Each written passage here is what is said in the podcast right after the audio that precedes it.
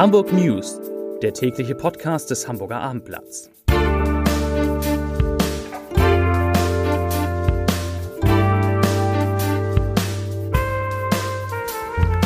Hallo, moin, moin und herzlich willkommen zum News Podcast des Abendblatts. Mein Name ist Matthias Iken und ich verrate Ihnen, wieso ein Islamist länger im Knast bleiben muss, weshalb der Kultursenator von einer neuen Veranstaltungsplattform träumt und warum das Team 2024 ganz aufs Rudern setzt. Doch zunächst die meistgelesenen Artikel auf abendblatt.de, unsere Top 3, dritter die HSV News, was wird aus Bold und Walter? Diese Szenarien sind möglich. Top 2 Immobilien in Hamburg. Warum der Kampf, der Kauf von Altbauten jetzt noch teurer wird. Und meistgelesen die Trainerdiskussion, keine Entwicklung erkennbar, hält der HSV an Walter fest. Hier die Nachrichten im Überblick. Wegen Bedrohung in zwei Fällen hat das Amtsgericht heute einen Islamisten zu sechs Monaten Haft ohne Bewährung verurteilt. Nach Überzeugung des Gerichts bedrohte der 29-Jährige im Untersuchungsgefängnis einen Mitgefangenen mit dem Tod. Der Angeklagte hatte am 6. September vergangenen Jahres an seinem Zellenfenster ein Gespräch anderer Häftlinge mitgehört, in dem es um die Machtübernahme der Taliban in Afghanistan und um Salafisten ging. Als sich der Angeklagte demnach in das Gespräch einschaltete, rief ihm ein Mitgefangener zu, dass niemand sein Gott beleidigt habe. Daraufhin drohte der Angeklagte dem anderen, den Kopf abzuschneiden und ihn zu schlachten. Zur Tatzeit stand der Angeklagte wegen Werbens für eine terroristische Vereinigung im Ausland vor Gericht.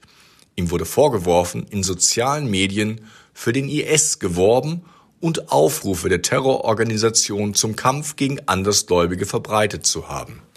Das Hanseatische Oberlandesgericht verurteilte ihn deswegen im Dezember zu dreieinhalb Jahren Haft. Hamburgs Kultursenator Carsten Broster setzt als eine Lehre aus den Folgen der Corona-Pandemie auf eine gemeinsame Ticket- und Veranstaltungsplattform aller Kultureinrichtungen in Hamburg. Das wäre schön, sagte er am Montag beim 21. Tourismuspolitischen Frühstück. Wenn ein Gast oder Tourist etwa für den 27. April ein Konzert in der Elbphilharmonie besuchen wolle und feststelle, dass dieses bereits ausverkauft sei, dann wäre es sehr gut, wenn er für den Abend die Alternativangebote in der Stadt aufgelistet bekomme. Zitat, wenn man sich schon mal überwunden hat zu sagen, ich verlasse das heimische Sofa, dann sollte es nicht daran scheitern, dass an einem spezifischen Ort keine Karte mehr da ist. Die 7-Tage-Inzidenz bei den Neuinfektionen in Hamburg ist erneut gesunken. Die Gesundheitsbehörde gab die Zahl am Montag mit 1352 an, nach 1482 am Montag vor einer Woche. Innerhalb eines Tages wurden in Hamburg 2171 neue Infektionen gemeldet. Laut dem Register der Divi werden 38 Covid-19-Patienten auf Hamburger Intensivstationen behandelt. 18 dieser Patienten mussten invasiv beatmet werden. Das Team Hamburg der Stiftung Leistungssport stellt sich vor den Olympischen Spielen 2024 in Paris neu auf. Wie die Stiftung mitteilte, werden seit diesem März insgesamt 70 Hamburger Athletinnen und Athleten aus Olympia, Perspektiv- und Nachwuchskadern über das Team Hamburg gefördert. Erstmals in seiner 21-jährigen Geschichte stehen mehr weibliche als männliche Athleten in der Förderung.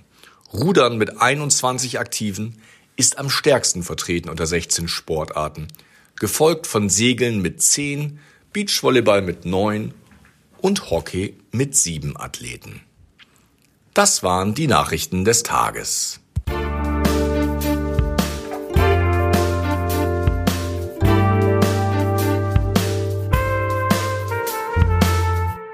Weitere Podcasts vom Hamburger Abendblatt finden Sie auf abendblatt.de slash podcast.